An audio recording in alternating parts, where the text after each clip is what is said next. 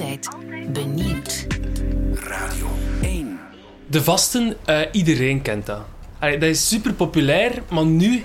Ja, niemand doet dat nog aan mee. Hè? Mensen willen zich niet meer engageren voor de vasten, terwijl dat Dagen zonder Vlees en Tournee Mineral super populair zijn. In de plus 13 werking van onze parochie zien wij dat ook. Waarom zijn initiatieven als Dagen zonder Vlees en zo heel populair? Omdat die op de sociale media zitten, omdat BV's zich daaraan linken, omdat die echt wel aanwezig zijn.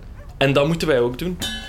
Hallo, ik ben Eva de Roo. Ik ben Alex Calier. Ik ben Bart Peters. Ik ben Jan Verheijen. De slimste ben ik niet geworden, maar wat ik wel zal worden, is de meest hongerige mens ter wereld. We hebben een Facebookpagina, we hebben receptenboekjes, we hebben reclame gemaakt op radio en televisie en we hebben ook verschillende BV's aangeschreven. Bijvoorbeeld Peter Van de Veire.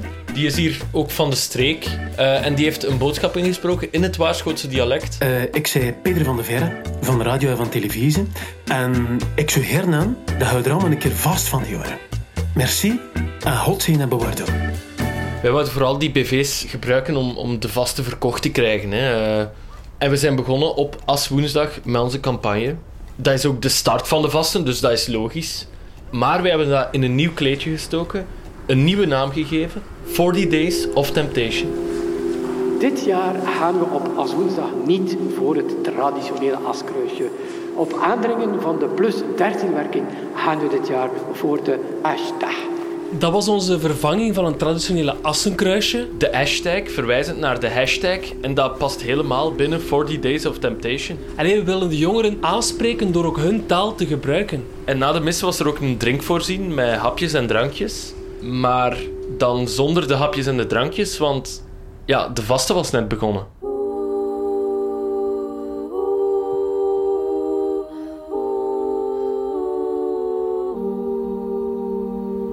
Kijk, dat is hier het Facebook-evenement. 13 aanwezigen, 5 geïnteresseerd.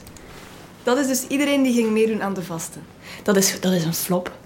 En ik heb van het begin al gezegd dat dat niet de manier is om mensen te bereiken, om mensen warm te krijgen ervoor. Maar ja, de cirk was begonnen, hè. Kijk, Justine was in het begin betrokken bij de organisatie. Bij de eerste brainstorms was die super enthousiast. Het kon allemaal niet groot genoeg. The sky was the limit. En dan bestel ik alles wat dan naar boven gekomen is op die brainstorm. En dan heeft ze plots bedenkingen. Je zou mijn garages moeten zien. Voilà. Ja. De 40 Days of Temptation Headquarters. Hier staan eigenlijk alle vasten promo. Allee, alles wat niet verkocht of niet gebruikt is. Het meeste. Ja, zonnepetjes, rugzakken, heuptasjes, fatboys, palmtakken, medailles. Ja, en alles in 10 verschillende versies. Hè. Verschillende kleuren, verschillende slogans. Hier bijvoorbeeld... Vasten 2017. Ik was erbij. Dan hier, doe jij mee... Ik vast wel. Niet voederen, AUB. Hier, if you can read this, I fainted. Ja, en we hadden ook 5000 sporks laten drukken. Een spork, dat is eigenlijk een vork en een lepel in één. Je kunt dat ook een lerk of een vorpel noemen. Met het logo van Vasten 2017, maar ja, die gaan allemaal de vuilbak in. Allee, dat is stom. Je denkt dan achteraf van ja, we hadden daar nooit het jaartal mogen opzetten. Maar dat zijn dingen waar dat je denkt daar alleen maar achteraf over na. Hè. Maar ja. En daarom zijn wij uiteindelijk van strategie moeten veranderen. Iets agressiever geworden. Want, Jezus had meer volgers dan dat wij vasters hebben. Dan weten dat er iets fout is, hè. Voor mij ging het echt te ver op het moment dat ze eigenlijk het gebrek aan zelfbeeld van jonge meisjes ging gebruiken om hun vasten te promoten. Dat was voor mij echt erover.